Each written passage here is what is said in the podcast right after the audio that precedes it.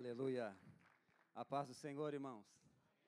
Glória a Deus. Estamos felizes por esse privilégio de estarmos aqui nesta manhã, nesse domingo. Obrigado, Paulo. Nesse domingo tão maravilhoso, onde nós já podemos sentir a presença de Deus. Deus abençoe o nosso louvor. Vou ficar só com o nosso irmão do teclado. Você vai navegar comigo hoje no Oceano do Espírito, amém? Deixa Deus te usar, vaza. Aleluia. Há uma hipoteose, irmãos, da glória de Deus aqui neste lugar. E você não veio aqui em vão, tenho certeza que você veio aqui para adorar a Deus. Permita-me apresentar um pouquinho, para ainda quem não me conhece. Como nosso pastor Tiago falou, sou obreiro Leonardo. Somos obreiro desta casa, desta família, família do reino. E nós estamos aqui para servir você, para servir você, servir a sua casa, servir a sua família. Amém? Servindo aqui os nossos apóstolos, Pedro e Sara Medina. Quero louvar a Deus pela vida do nosso apóstolo, da nossa apóstola, que nos confiou estar aqui hoje para ministrar a palavra de Deus. Ontem ela me ligou, falou: Filho, está tudo certo para pregar amanhã? Pastora, está tudo certo. Fiquei até feliz. E o Samuel falou: Pai, você está nervoso? Eu falei assim: Estou nervoso. Como o pastor Adriano falou, esse púlpito aqui, irmãos, a gente sente aqui as pernas tremer. E eu falei para Samuel: Samuel, eu prefiro ficar nervoso e estar tá sentindo aquele temor de Deus. Porque quando a gente sobe aqui achando que nós somos alguma coisa, o Espírito Santo fica só do lado e falando assim: prega você. Mas quando você sobe aqui na total dependência do Espírito Santo, irmão, o Espírito Santo fala com a sua igreja de uma maneira especial. E eu estou assim, dependente do Espírito Santo. Amém? Sou casado há 16 anos com a obreira Priscila. Né, como Paulo disse para Timóteo, casado com uma mesma mulher. casado 16 anos com a mesma mulher. E, e nós estamos ali no GC. Jesus é esperança, o nome do nosso GC. Amém? Podemos assentar? Jesus é esperança. Estamos no bairro Nova Esperança. Jesus é esperança. E, e Deus já está fazendo milagres, Deus já está trabalhando, salvando. Isso é muito bom. E casado com a mesma mulher há 16 anos. E todo dia nós estamos fazendo o nosso casamento dar certo. Não é isso, irmã Priscila? Todo dia, Paulo, estamos fazendo o nosso casamento dar certo. Eu faço dar certo, ela faz dar certo. Porque casamento nós aprendemos aqui com os nossos apóstolos que casamento não dá certo. Eu faço meu casamento dar certo. Você faz o seu casamento dar certo. Amém? Quem que vai continuar a fazer o seu casamento todos os dias dar certo? Você vai colocando, plantando a semente, você vai adubando, você vai regando, e o Espírito Santo vai trabalhando na sua vida e na sua família. Nós vamos fazer o nosso casamento dar certo todos os dias, para a honra e glória do nome do nosso Deus. Amém? Glória a Deus. E também, já que nós estamos falando de casamento, nós também estamos atendendo alguns casais aqui na nossa igreja às quartas-feiras. Nós já atendemos alguns, já deram fruto, resultado, foram transformados, estão contando testemunho. E a gente continua atendendo alguns também. Peço até a sua oração. E para a honra e glória do nome de Jesus, dia 3 de setembro, agora nós vamos ter o nosso primeiro encontro de casais ali em Itapema. Dia 3, primeiro encontro. Não é o retiro, irmãos, não tem nada a ver. É só aqueles casais que nós acompanhamos, que nós conversamos, teve resultado. Nós vamos reunir, vamos fazer um almoço abençoado e nós vamos ouvir eles testemunhar, vamos ouvir eles falar daquilo que Deus tem feito na vida deles. Bem provável que o nosso apóstolo ou a pastora vai estar lá também ministrando a palavra de Deus. Amém? Quero dizer para você que o teu casamento tem jeito. Amém? Eu não vou falar, não sei porque eu estou falando isso, porque eu sei. Tem gente que fala assim, eu não sei porque eu estou falando isso. Eu sei, porque o Espírito Santo está mandando falar. O teu casamento tem jeito. Amém? Deus não fala com quem não está presente. Deus só fala com aqueles que está presente. Então, eu quero dizer para você, se você entrou aqui achando que tudo está perdido para você, é mentira de Satanás. Eu venho como profeta de Deus para te dizer, o teu casamento tem jeito porque há uma grande obra de Deus sobre a sua casa, sobre a sua vida e sobre a sua família. Se você acredita nisso, glorifica a Deus nesta manhã. Amém? Glória a Deus. Então, por isso que estamos alegres. Pode aplaudir ao Senhor. Aleluia. Glória a Deus. Queridos, quando nós estávamos aqui louvando a Deus, veio algumas coisas no meu coração. Deixa eu abrir aqui meu celular, que ainda. Eu sou moda antiga, irmão. A gente faz uns esboços. Estou aprendendo ainda aí com o pastor Tiago, pastor Adriana. Mas. Deixa eu abrir aqui. Quando nós estávamos adorando a Deus,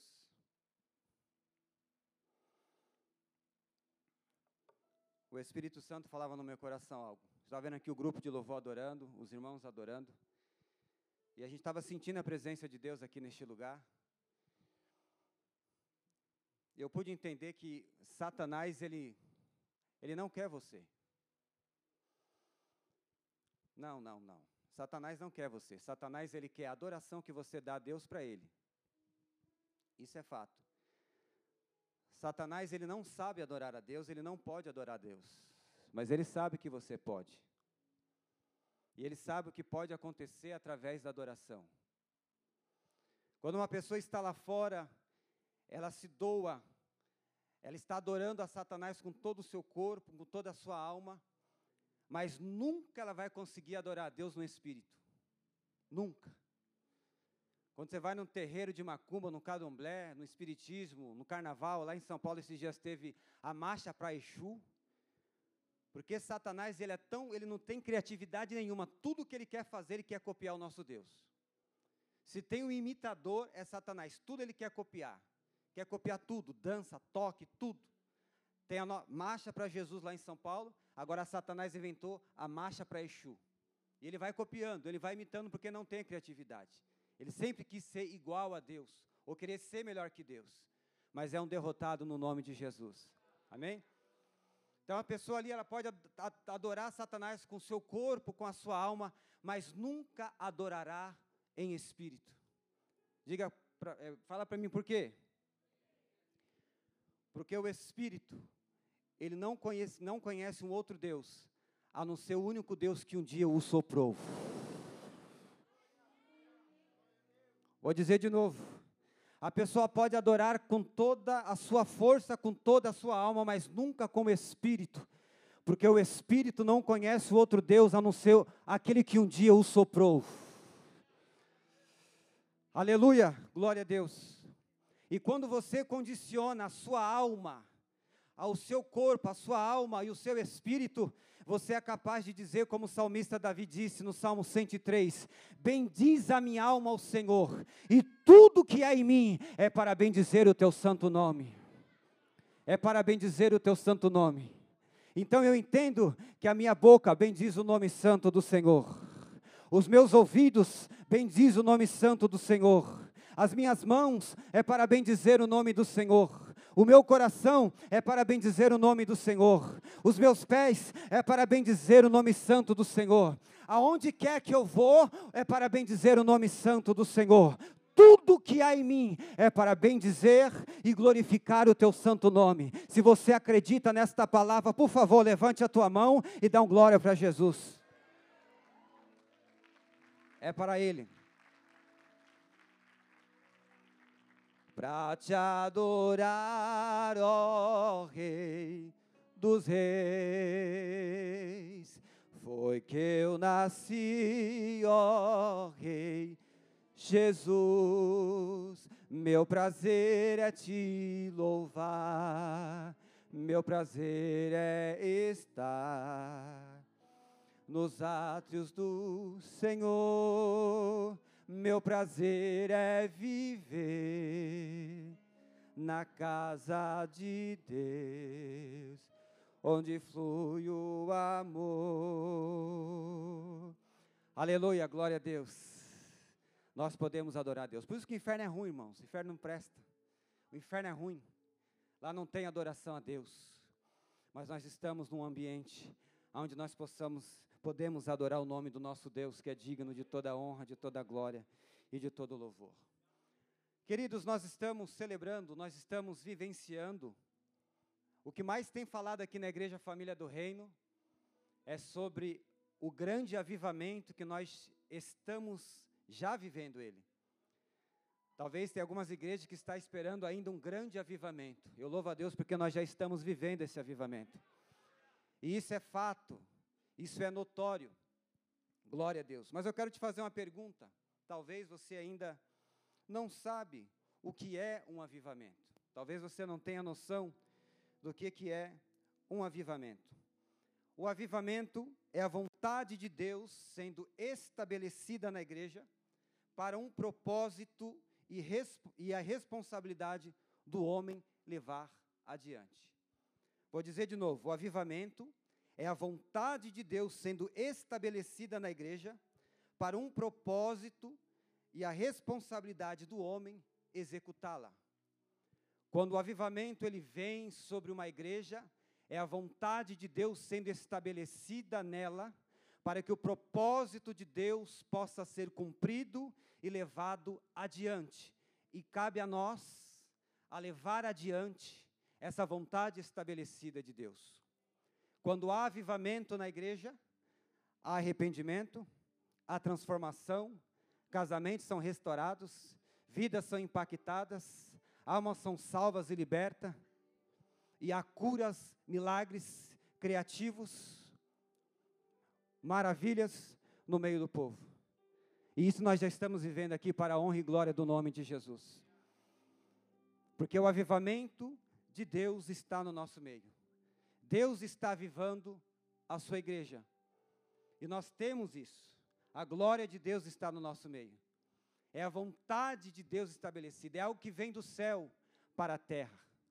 E cabe a nós, homens de Deus, mulheres de Deus, levar adiante esse avivamento.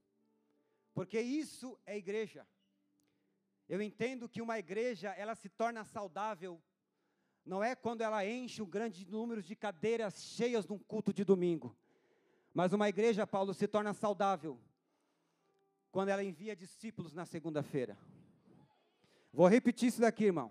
Uma igreja, ela só pode ser considerada uma igreja saudável, não é a quantidade de membro que está sentado no banco, mas ela se torna saudável pela quantidade de discípulos que está sendo enviado na segunda-feira. E eu já posso ver aqui na família do reino, Deus levantando apóstolos, Deus levantando evangelistas, Deus levantando mestres, Deus levantando é, pastores, Deus está levantando aqui, eu já posso ver, aqui tem, e esses vão ser enviados, esses vão alcançar as nações, porque essa é a vontade de Deus estabelecida na igreja família do reino. Se prepare, você não caiu de paraquedas aqui à toa. Deus te trouxe neste lugar para que o propósito de Deus possa ser executado. Aleluia! E o nome do Senhor será glorificado. Aonde estão os profetas de Deus que vão profetizar? Aonde estão os evangelistas? Aonde estão os mestres? Aonde estão os pastores? É você que Deus vai te usar. Diga para o teu irmão: para de fugir do teu chamado e seja enviado.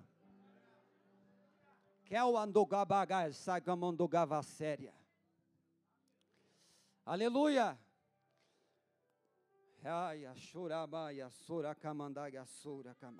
Somos uma igreja saudável, porque nós já estamos enviando os discípulos para alcançar as nações.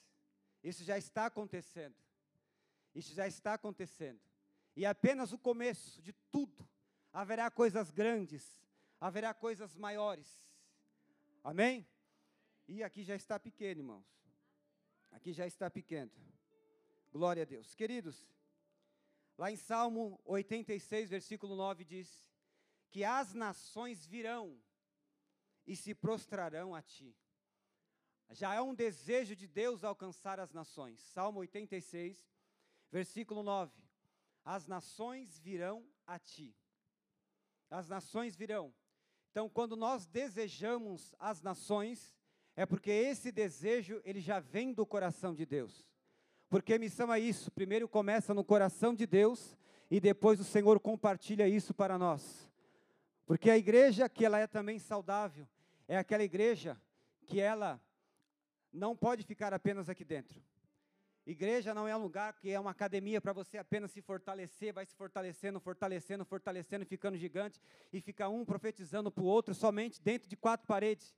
A igreja ela já tem o nome eclésia, tirado de dentro para fora, para vencer as barreiras, para conquistar, para avançar, para progredir, para crescer. É arrancada de dentro para fora. Igreja não pode ser igreja apenas em quatro paredes. Aqui não é lugar de musculação. O Deus não tem interesse algum de encher ninguém do Espírito Santo para ficar preso dentro de uma caixa. Agora, se você pedir para Deus te encher, Ele vai te encher, mas vai, vai, vai te encher para te gastar lá fora. Ele vai te encher para você colocar a cara para fora, o púlpito para fora, o púlpito na feira, na praça, o púlpito nas cruzadas, o púlpito nas nações, para anunciar a Cristo, aquele que vive e reina para todo sempre. Ele vai te encher, mas ele vai te gastar lá fora. Ele não tem interesse em te encher para você ficar aqui dentro. Mas se você pedir para ele te encher, ele vai te encher, mas vai te gastar lá fora. Tem que pôr a cara no vento, a cara na praça e dizer: Eis-me aqui, Senhor, envia-me a mim. Aí vai, você vai ser empoderado da glória de Deus. Porque, irmãos, eu falei, Senhor, eu não quero ser usado. Esse negócio foi lá para o Antigo Testamento. Eu não quero ser usado por ti. Usado é uma coisa meia. Tudo, a gente entende quando se fala usado. Eu já vou ler a Bíblia, irmãos. Deixa Deus me usar, amém? Aqui quem fala é o Espírito Santo. Aqui não tem ética. Aleluia, porque quando o Espírito vem, irmão, a maquiagem borra, né? A maquiagem borra, a pessoa começa a chorar, a pessoa começa a dar uns pulos. Glória a Deus, a gente não consegue segurar. Aleluia. Glória a Deus. Queridos, a igreja é tirada de dentro para fora. As nações virão até nós, amém? Nesta manhã eu quero falar sobre chamadas que são geradas em ambiente profético. Estamos em ambiente profético, amém? Chamadas que são geradas em um ambiente profético. Eu entendo que o meu chamado e que o seu chamado, ele só pode ser gerado em um ambiente profético. Quando a gente começa a perguntar para algumas pessoas sobre o chamado, existem muitas pessoas hoje, e eu tenho certeza que é uma pergunta que muitos pastores escutam sobre qual é o meu chamado. Esses dias o irmão ali no GC olhou para mim e falou assim, irmão, qual é o meu chamado? Você acha que eu sou o quê? Pastor, evangelista, eu não sei qual é o meu chamado, eu não sei o que eu faço. Às vezes eu estou ali na igreja, mas eu queria saber o que eu, o que eu quero, o que, o que você acha que eu sou? Eu falei, você faz o quê? Eu falei, ah, eu gosto, estou lá, eu tô, falo de Jesus. Tal. Aí eu profetizei na vida dele, você é um evangelista, amém? Continua falando de Jesus. Mas existe muitas pessoas que não sabem qual é o seu chamado, a sua vocação. E eu quero te falar assim que existe três tipos de chamado para que você se ache, você vai se achar. Porque como eu disse no começo, você não está aqui em vão. E eu quero que o irmão coloque já no telão, para nós lermos. Evangelho de Marcos, capítulo 3, versículo 13. Esse é o primeiro chamado. Você vai entender que o primeiro chamado nunca foi o serviço, nunca foi o fazer. Evangelho de Marcos, capítulo 3, versículo 13 diz assim: E subiu ao monte e chamou para si os que ele quis. E chamou para si o que ele, o que ele, e vieram a ele. Mais para frente. E nomeou doze para que estivesse com ele e os mandasse pregar. Aqui eu entendo que primeiro ele te chama para que antes fazer você pregar, você trabalhar, o interesse de Deus primeiro em te chamar foi para que você pudesse estar com Ele. Então, o primeiro chamado que você precisa entender é que Deus te chamou para você estar com Ele. Antes de o Senhor enviar os seus discípulos às nações a pregar, o Senhor falou: primeiro eu quero ter vocês. Primeiro chamado é ter vocês. Toda vez que você vê para, você dá uma parada mesmo, você olha. Toda vez que você vê para, é porque Deus tem um propósito nesse para. Lembra lá de Jesus, o profeta Isaías, profeta messiânico, quando profetizou: O Espírito do Senhor está sobre mim para evangelizar, abrir a visão dos cegos, curar os enfermos, abrir as, a, a, a, as muralhas, enfim. Uma profecia, algo evangelístico ali, porque foi o para, para evangelizar. O para é o propósito de Deus. Então, o maior propósito de você estar aqui hoje, nesse domingo, é para que o Senhor possa ter um relacionamento com você. Esse foi o propósito de Deus ter criado o homem. Antes de Adão governar, o Senhor falou assim: fastamos. Primeiro chamado no ambiente profético já foi lá em Deus. Deus, ele desejou eu e você. Se você está aqui nesta manhã, houve um desejo de Deus nele. Lá em Efésios diz que Deus nos elegeu nele, nos desejou nele. E esse desejo foi compartilhado lá no céu. Deus falou: façamos o homem a nossa imagem, semelhança. Gênesis capítulo 1, versículo 26. Façamos o homem a nossa imagem, semelhança. Deus ele desejou, Deus ele compartilhou, porque Deus é um Deus comunicativo, e Deus ele fez o homem a sua imagem e semelhança. Eu estava vendo um, um estudo um dia sobre César, o imperador César, e fala nesse estudo que ele gostava muito da sua imagem, tudo que era importante para ele, ele colocava a sua foto naquela imagem porque era importante para ele. E a gente vai ver que na moeda, nos tempos de Jesus, tinha a foto de César na moeda, porque era importante. Por isso Jesus falou: ó, então, se é importante, dai a César o que é de César e dai a Deus o que é de Deus. E, é por, e a Bíblia diz que Deus fez o homem a sua imagem e semelhança. Então está registrado em nós a imagem de Deus, porque eu entendo que também nós somos importantes para Ele. Porque nós carregamos a imagem, não somente a imagem, mas também a semelhança de Deus, porque há uma importância de Deus para conosco. Deus, Ele nos ama, e esse é o primeiro chamado: fazer o homem para que eu possa ter relacionamento com Ele. Então, antes de você querer fazer qualquer coisa para Deus, o Senhor te chama para que você possa ter intimidade e relacionamento com Ele. Deus, Ele quer que você aprenda com Ele. Deus, Ele quer te dar intimidades. Deus, Ele quer se relacionar com você. Deus, Ele quer falar com você. Deus, Ele quer te ensinar muitas coisas. Jesus, Ele ficou três anos e meio com seus discípulos, aprendendo, ensinando seus discípulos ali, os discípulos aprendendo com Jesus, aprendendo para depois o Senhor enviá-los.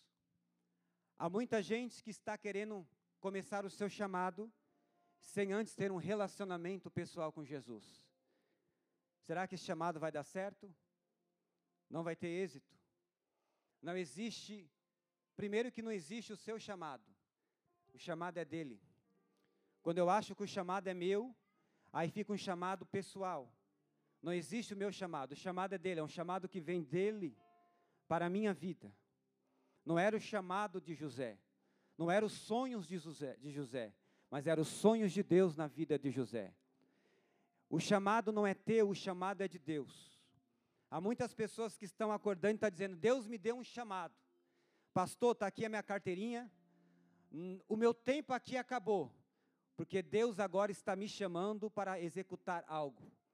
Pessoas que estão em busca do seu chamado, estão tentando fazer algumas coisas que estão dizendo que é Deus que está chamando, mas deixa eu te dizer uma coisa para que você entenda: não existe chamada fora do corpo. A chamada que é gerada no ambiente profético, ela só é válida e existencial dentro de um corpo. Nunca vai existir chamada fora de um corpo. Pessoas que querem sair fora do corpo para executar a sua chamada. É demônio. Não existe chamada fora do corpo. Só existe chamada dentro de um corpo. É aqui que Deus ele vai te dar um destino através de um homem de Deus. Como que eu sei o meu chamado? Primeiro, você precisa entender que Deus ele te chamou para você estar com ele. Você precisa orar. Porque a chamada ela começa no altar. ela não começa no púlpito. Porque o fogo arde aonde? No púlpito ou arde no altar? Arde no altar. Então você precisa ter fogo na tua vida, fogo na tua casa, fogo no teu casamento. Você precisa ter a presença dele na tua vida, intimidade com ele, conhecimento com ele. E se ele quiser, ele te traz para o púlpito. Mas o interesse dele é se relacionar com você e colocar fogo no teu altar. Não existe chamada sem antes ter altar. Então tem altar, tem intimidade, tenha relacionamento com ele, para que depois ele te chama para o segundo chamado, que é fazer a vontade dele.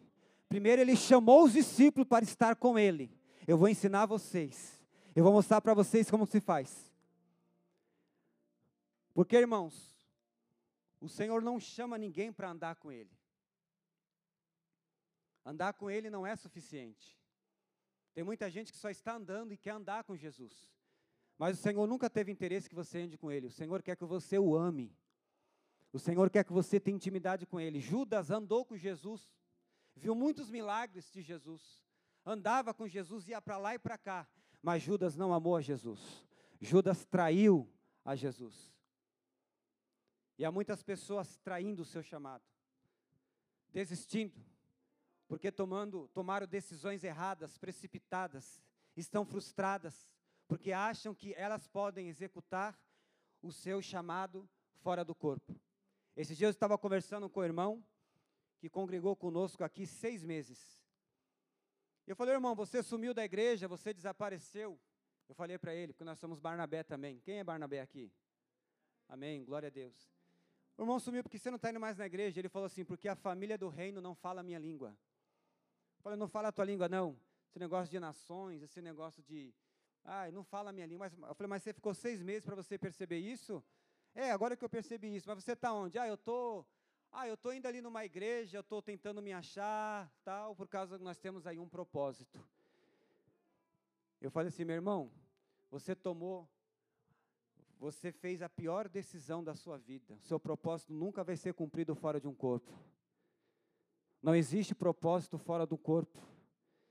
E eu falei assim: se a família do reino não fala a tua língua, você não fala a linguagem de Jesus, porque a linguagem de Jesus sempre foi alcançada nas nações. Se você está aqui, queridos, e você não ganha alma para Jesus, você não está frutificando para Deus. E nós precisamos dar frutos para Deus, frutificar para Deus. E nós vamos frutificar para Deus em um corpo, em uma mesa. Glória a Deus. Falando de chamado, a Bíblia diz que Deus precisava. É, o povo de Israel precisava de um rei. Lá em 1 Samuel capítulo 9. Samuel, ele. Isso aqui veio agora na minha mente. Samuel, ele não poderia, já era um homem velho, avançado em idade. E ele tinha dois filhos, Joel e Abiá. Eles eram juízes. Lembrando que Samuel ele foi profeta, sacerdote e juiz. Amém? Mas os seus filhos, infelizmente, não conseguiu seguir os passos do pai. Porque se corromperam, se perderam, se corrompeu, se perdeu. E os homens fizeram uma reunião com Samuel.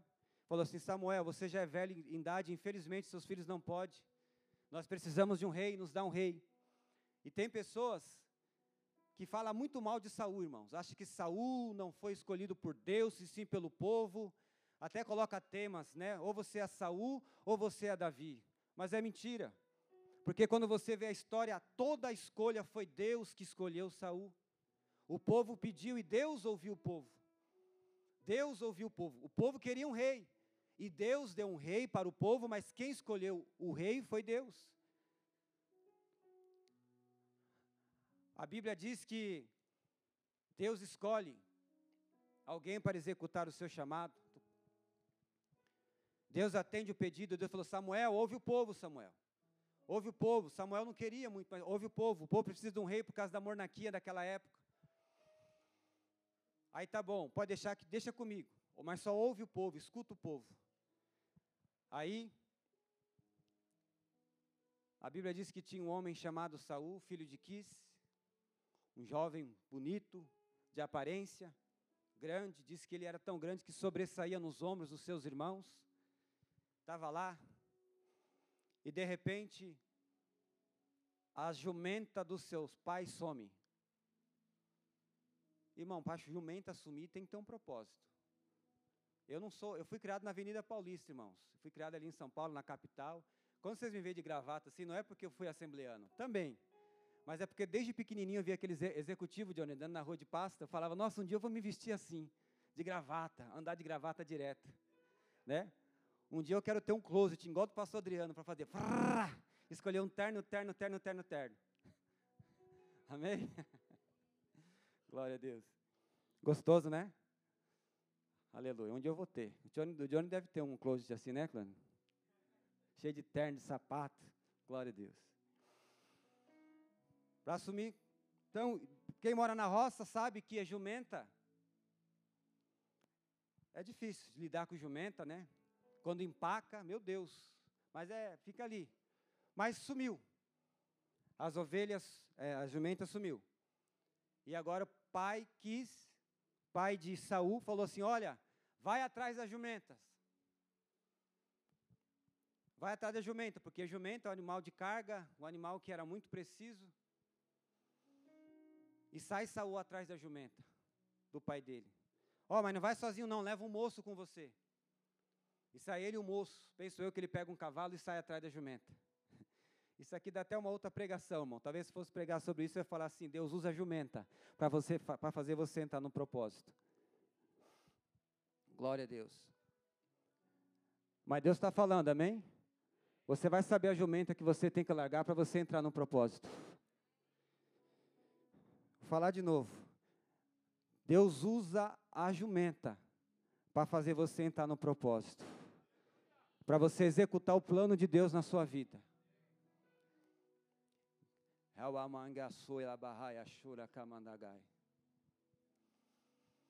Ele sai, diz que ele vai para o monte tal, monte B, e não consegue achar jumenta, não acha jumenta, não acha jumenta. E vai passando um dia, dois dias, não acha jumenta. Cadê a jumenta? Fala aí, cadê a jumenta? Sumiu, irmão. Não acha. Aí Saul ele quer desistir. Fala assim: "Ei, moço, vamos voltar para casa porque o meu pai deve estar preocupado. Meu pai deve estar preocupado. Depois você lê. 1 Samuel, capítulo 9, conta a história, capítulo 10. Só para a gente poder ganhar tempo.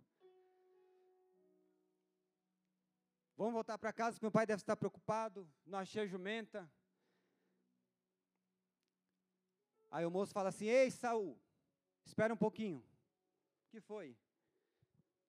há nessa cidade um grande homem de Deus.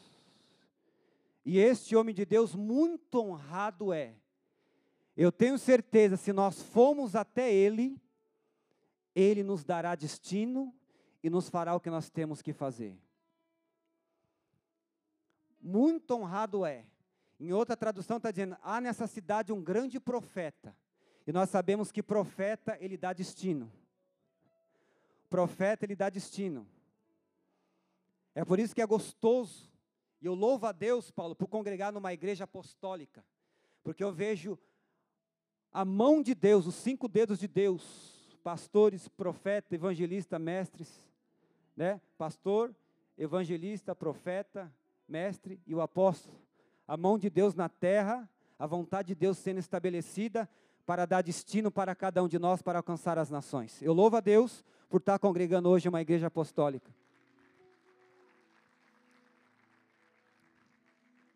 Aí sabe o que, que Saul fala? Depois você lê, querido, só para a gente ganhar tempo, que o texto é muito grande. Mas como que eu vou chegar na presença do homem de Deus? Eu não tenho nada para oferecer para este homem de Deus, e os pães que nós carregamos nos nossos alforjes já acabou. Aí sabe o que o moço fala? Olha, eu tenho aqui um círculo de prata. Ele tinha um saquinho de pó de prata um ciclo de um quarto de prata, uma coisa assim. Eu pesquisei no Google, dá mais ou menos quase mil reais que ele tinha, se fosse hoje. Falei assim, não é por causa disso, eu tenho aqui uma oferta, nós vamos levar para o profeta, e o profeta vai falar aonde que está as jumentas do seu pai. Irmãos, enquanto que Saul estava atrás da jumenta, Deus já estava planejando e colocando Saul dentro do propósito de Deus. Porque Saul ele estava fora do propósito. Ele só sabia comer, só sabia acordar, ele era muito jovem, só estava ali naquele meinho. Mas Deus queria ele tirar daquele mundo raso dele, daquela vida dele medíocre, parar de ficar correndo atrás de jumenta, para colocar ele dentro do propósito de Deus, inserir dentro do propósito de Deus. Sabe o que Deus está falando para você aqui? E veio fresquinho do céu para nós. Deus vai te fazer você parar de correr atrás de jumenta. Deus vai tirar você desta vida medíocre que você está vivendo espiritualmente falando e vai inserir você dentro do propósito de Deus, para que você possa também alcançar 50 nações. Deus vai te tirar desse patamar, porque Deus não te chamou para você ficar correndo atrás de jumenta. Deus não chamou para você ficar dando murro em ponto de faca. Deus te chamou para você ter uma vida toda desordenada. Deus te chamou, te colocou aqui neste lugar para te dar rumo, para te dar direção, para que você conquiste e avance. Em nome de Jesus. Eu disse no começo da mensagem que eu estava vendo profeta, eu estava vendo apóstolo, eu estava vendo evangelista. Talvez você entrou dizendo: Deus, qual é o meu chamado? O que, que eu preciso fazer? O Senhor já falou: primeiro eu quero estar com você, ter relacionamento com você para depois eu começar a se apoderar de você. Porque, como eu disse, esse negócio de usar é muito raso. Senhor, eu não quero ser usado, porque usado é a mesma coisa. Eu tomo esse copo de água aqui e depois vou deixar lá. E Deus fazia isso no Antigo Testamento. Deus ia lá, usava a jumenta, já que nós estamos falando dela. Deus usava a Sansão, Deus usava alguns profetas, e depois o Espírito Santo ia embora e ficava vazio. Nós entendemos quando é, fala, deixa Deus me usar, deixa Deus te usar, varão, amém? mas não queira apenas ser usado por Deus. Fala, Deus, eu não quero ser apenas usado, mas eu quero ser apoderado pela tua presença. Eu quero ser encharcado da tua presença. Eu quero impactar as nações. Senhor, eu quero almejar o ministério. Glória a Deus. Porque eu quero, aonde que eu for, eu quero transbordar na vida de pessoas. Esse é um lema que eu carrego. Senhor, se não for para mim transbordar na vida de pessoas, sabe o que eu falei? Eu vou falar aqui, irmãos. Eu vou falar aqui. Tem um dia que eu falei isso para o irmão lá no GC, ele regalou os olhos desse tamanho, e eu falei, se for para mim não transbordar, irmão, vida de pessoas, se for para mim não impactar a vida de pessoas, eu falei para ele assim, eu prefiro estar no mundo fumando maconha. Se não for para mim fazer a diferença na vida dos outros, se for para mim ficar perdendo tempo aqui dentro, prefiro estar na rua fumando maconha da onde que eu vim. Se for para você não mudar a vida de pessoas, você está perdendo tempo na presença de Deus. Porque o propósito de Deus foi chamar você, ter relacionamento com você, para que você para pegar você e transformar vidas de pessoas, impactar vidas de pessoas. Ide por todo o mundo e anunciar o evangelho a toda criatura. Deus te chamou para você carregar a presença dele na sua vida, impactar vidas de pessoas, senão não tem sentido você estar aqui. Ah, mas eu quero ser só salvo. Salvo é apenas o começo de tudo, querido. Salvo é apenas o começo. Se for para mim ser salvo, como a gente aprendeu aqui também, morre e vai para glória. Mas se você quer fazer uma história para Deus, você precisa ir além. Você precisa atravessar fronteiras. Você precisa desejar aquilo que Deus já desejou. Você precisa de Deus, Deus, eis-me aqui, envia-me a mim. Eu quero fazer história para ti. Eu quero mudar ambientes. Eu quero ser gerado em ambiente profético. E Saul, ele chegou lá, foram até lá. Chegou até a casa do profeta. Primeiro eles visitaram umas moças, tinha umas moças lá em cima. Ah, é aqui que mora o profeta, o homem de Deus. É assim, ó, faz o seguinte, ele está rápido aí, porque ele chamou uma comitiva de povo, de 30 homens, vão fazer sacrifício, nós estamos esperando aqui, mas entra logo. Irmão, essas coisas que o nosso apóstolo fala de conexões, de conexões, que Deus me colocou lá na mesa para conversar, a gente vê tudo aqui nessa passagem. Diz que ele estava lá, e diz que Saul chegou lá, tá bom, foi convencido pelo moço, preparou a oferta e foi lá até lá. Até então ele não sabia de nada. Você vê como que Deus trabalha. Aí chegou lá. Diz que ele entrou lá na sala e falou assim: Saul já estava esperando, é, Samuel já estava esperando ele. Porque enquanto que ele estava atrás da jumenta, Deus já tinha falado com Samuel: vai vir um moço até você, é um moço alto, um moço bonito, os seus ombros se sobressaem di, diante de todos, e ele tem todas né, os requisitos. É este que você vai ungir a rei. Quando que ele estava atrás da jumenta, Deus já estava traçando uma história para Saul. Deus já estava estabelecendo um propósito para Saul. Tanto que quando ele chegou, ele falou assim: Você conhece o profeta? Aí Samuel falou assim: Sou eu o profeta. Ele estava na porta, sou eu o profeta. Aí ele falou: Eu vim aqui para dizer, se você sabe onde está a jumenta do meu pai. Ele falou assim: Filho, vem cá, vamos almoçar. Estou preparando um jantar, porque Deus já tinha falado. Na hora que ele apresentou, Deus falou: É esse que você vai ungir a rei. É esse que está dentro do meu propósito. É esse que eu tenho constituído rei. Foi Deus que constituiu, não foi o povo. Não foi o povo. Porque o povo queria um rei que pudesse ir nas guerras, entrar nas guerras, nas batalhas. E Deus falou: então vocês querem um primeiro rei, vou levantar, Saul. E ele estava lá. Aí diz que Samuel chamou ele. Antes da gente conversar, vem cá. Vamos almoçar. Irmãos, o apóstolo Maldonato falou uma coisa que eu achei muito interessante. Às vezes a gente vê os irmãos vendo essas coisas, a gente acha que é idolatria, mas não é. O apóstolo Maldonato falou assim: que nós precisamos ter relacionamento com homens de Deus que carrega algo grande de Deus. Primeiro, porque Deus nunca dá apenas uma coisa para um homem só. Não. Até porque o chamado que você almeja, outros já carregam ele. E você precisa também adquirir esse chamado. E ele falou assim: Deus nunca dá nada do seu reino apenas, Deus nunca dá algo do seu reino apenas para uma pessoa só. E ele falou assim: então você precisa ter um relacionamento com outras pessoas, intimidades, para que aquela pessoa que carrega algo do reino você possa também ter na sua vida. Então, onde que você consegue adquirir isso? Através de relacionamento, através de conexões, através da mesa.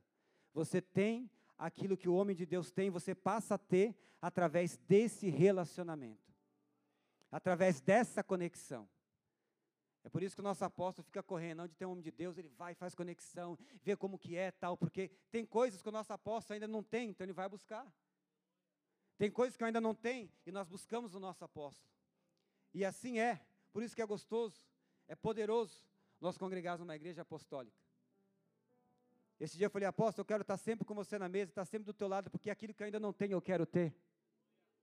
Porque eu sei que Deus não me chamou para estar sentado só nesse banco. E não é pecado você almejar o ministério. Excelente coisa. Você é, é excelente coisa você desejar o ministério. Você precisa desejar. Porque como nós sabemos, o nosso apóstolo não vai conseguir fazer sozinho. Ele vai precisar de homens e mulheres de Deus capacitadas. Cheias do teu Espírito Santo, cheias do teu Espírito Santo. E Saul estava lá, Aí diz que Samuel chamou lá o cozinheiro e falou: prepara a melhor parte aí da comida e vou dar para Saul. Ele não estava entendendo nada. Tanto que ele chegou a dizer: Mas Samuel, eu sou o menor da casa de meu pai, a melhor tribo, que é a tribo de Benjamim, a minha, nossa é a melhor. Quem sou eu? Às vezes a gente fala isso, né? Quem sou eu? Mas irmãos, o que é o chamado na sua essência? Nós podemos resumir assim: o chamado é uma obra incrível, dado para uma pessoa inadequada, para fazer algo impossível por um tempo determinado, sem recurso suficiente. O chamado é uma obra incrível, dado para uma pessoa inadequada, para fazer algo impossível para um tempo determinado, indeterminado, sem recurso suficiente. Quem que já leu o livro A Maior Moeda de Câmbio? Você, precisa, não precisa ter dinheiro, você precisa ter fé. Então, se você entrou aqui dizendo, eu não sou qualificado, quem sou eu para estar nas nações? Quem sou eu? Eu não sou ninguém, eu sou o menor. Não permita que você pense desta forma, que, que Satanás deixe você pensar desta forma. Cola no homem de Deus, porque o homem de Deus vai dar destino para o teu chamado, vai dar destino para a sua vida. Você é poderoso em Deus. Tem pessoas aqui que Deus tirou, tirou da prostituição. Tem pessoas aqui que Deus tirou das drogas. Tem pessoas que Deus tirou do forró, da balada. Você estava adorando Satanás com seu corpo, com a sua alma, mas seu espírito estava quietinho lá. Eu não vou adorar. Você pode adorar a alma. Você pode adorar corpo. Mas eu só adoro a Deus. E agora ele está feliz porque você está aqui. Então se entrega, se joga. Dê o seu melhor para Deus. Se gasta na presença de Deus. Eu vi o meu apóstolo falando sobre isso, de se gastar novo na presença de Deus. Glória a Deus. Os irmãos me veem assim, eh, os irmãos acham que eu tenho quantos anos? Eu sou novo ainda, irmãos. Por que, que as pessoas têm vergonha de falar a idade, né? É engraçado isso, é coisa tão natural. Mas eu tenho 38 anos, vou fazer 39. Né? Ih, já estou chegando nos 40, a gente fica meio preocupado. Né? Mas é normal. Mas nós vamos pegar tudo que nós temos, irmãos, e vamos gastar, né? Na presença de Deus. Glória a Deus. Aleluia. Eu fiquei muito feliz hoje, queridos. Porque o meu filho Samuel falou: Pai, eu vou ver você pregar hoje. Mas você vai mesmo, falou: Vou, está lá na frente, quero você pregar. Você vai pregar? Vou pregar, vou falar de Jesus um pouquinho lá, né? A gente fala de Jesus. Amém. E tem um dia que ele falou para mim, a gente conversando, ele falou assim: Eu tenho três referências. Até falei isso para o apóstolo: três referências que eu tenho. Primeiro é o Senhor, falou de mim. Segundo é meu apóstolo. Teve, até contei isso para o apóstolo. O apóstolo falou: Amém, glória a Deus, está vendo homens de Deus também. E o pastor Leonardo Salles, que ele gosta muito de assistir também. Eu fiquei muito feliz porque ele poderia se inspirar em Cristiano Ronaldo, poderia se inspirar no Neymar, poderia se inspirar em muitos outros homens mas está se inspirando no Pai e está se inspirando no apóstolo, em homens de Deus.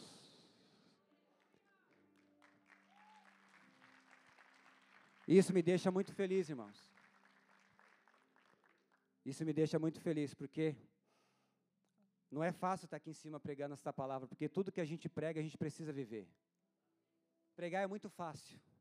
Agora, viver só com a ajuda do Espírito Santo. E eu tenho falado, Deus, me dá destino. Eu tenho certeza que o meu destino está debaixo da mão de um homem de Deus. O destino da tua família está debaixo da mão de um homem de Deus. O destino do teu chamado, que vai ser gerado em ambiente profético, está aqui na mão do homem de Deus, chamado apóstolo Pedro Medina.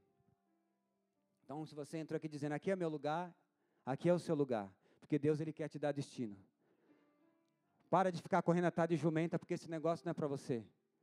Para de ficar dando murro em ponto de faca.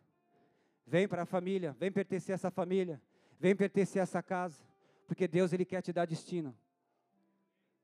Saul precisava de destino. Diz que aqueles homens ficou olhando ele entrar naquela sala, passando, todos ficaram olhando e Samuel preparou a melhor mesa para ele, o melhor lugarzinho, ele foi lá, sentou, comeu, e ele falou assim: "Vamos, agora vamos sair do lugar alto, vamos descer, vamos lá para fora". Ele não estava entendendo nada ainda. E quando ele saiu para fora, Samuel falou assim: Olha, aquieta o teu coração, porque a jumenta do teu pai já foi achada. Fica tranquilo.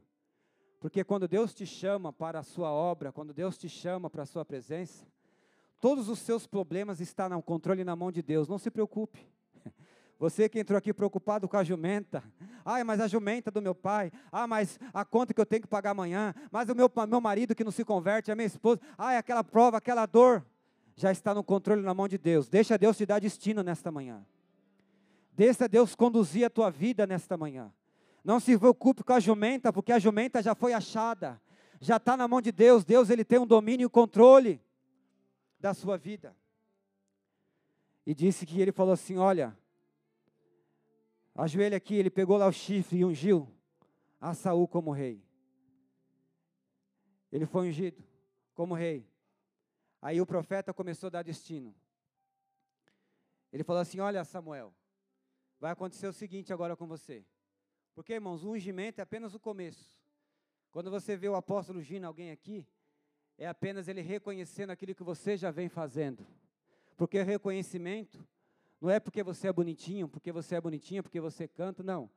Isso aqui é um reconhecimento pelos frutos que você já vem dando para o reino de Deus. É o reconhecimento. Mas depois daqui parte-se para um destino. Amém? Por exemplo, profeta Fábio já foi para um destino. O Leandrão Duarte já foi para um destino. Né? Daqui a pouco o Tiago. Aleluia, estou profetizando, irmão. Toda palavra nossa é uma sentença. E daqui a pouco nós já vamos ficar de pé, porque você vai começar a profetizar. Porque ser profeta é bom. Profetizar é bom demais. Mas você vai sair daqui sendo a profecia para mudar a vida de muitas pessoas. Porque nós estamos em um ambiente profético e a sua palavra é uma sentença. O que você falar hoje aqui vai acontecer. Então, aproveite. Vai pensando aí no que você vai começar a profetizar. Satanás já pode pegar a sua bagagem, já pode pegar a sua mochilinha, já pode se despedir dos planos que ele fez para a sua vida, porque hoje Deus está te dando um destino, abrindo a tua mente, mostrando o caminho para você, que tudo que você precisa está debaixo da mão de um homem de Deus. É o homem de Deus que destrava a tua vida, é o homem de Deus que te dá destino, é o homem de Deus que te abençoa, a sua casa e a sua família. Glória a Deus. Ungiu e falou assim: Olha, Saul, Faz o seguinte agora, vai perto lá do arraial dos filisteus. Porque quando você estiver subindo para lá, você vai encontrar homens profetizando. Você vai encontrar homens profetizando. E o que eu faço, Samuel, quando eu chegar lá? Porque eu não estou entendendo nada. Porque até então ele não estava entendendo, ele era apenas de um jeito. E Samuel estava dando destino. Samuel estava apenas profetizando o que ia acontecer. Ele está bom. Vai ter homens que vai estar com saltérios, com harpas, e eles vão estar descendo profetizando. E o que, que eu faço? Você vai entrar no meio da roda e você vai começar a profetizar. E o que vai acontecer quando eu começar a profetizar? Deus te transformará em um outro homem. Deus vai mudar a sua vida. Mas você precisa entrar e você vai começar a profetizar. E disse que ele virou as costas para Samuel. Samuel beijou ele e ele foi seguindo a direção do homem de Deus. E ele chegou lá, no arraial, onde estavam os profetas, que estavam profetizando. Imagine, irmão, todo mundo profetizando, aí você chega e você também começa a profetizar. Você começa a profetizar, ele começou a profetizar, as pessoas, ué, mas não é Saul, o filho de Quis, o menor da tribo de Judá, o que, que ele está fazendo agora? Está profetizando. O que, que ele está fazendo no meio dos profetas? Ele chegou de um jeito e diz que ele subiu e já estava descendo transformado porque recebeu o destino do profeta. Ele tava, quando ele estava profetizando, ele estava recebendo autoridade, ele estava recebendo unção, ele estava recebendo a graça, ele recebeu o destino. E ele estava profetizando, porque ali estava sendo levantado um grande rei de Israel. Aleluia. Já pensou no que você vai profetizar? Fica de pé. Você vai profetizar.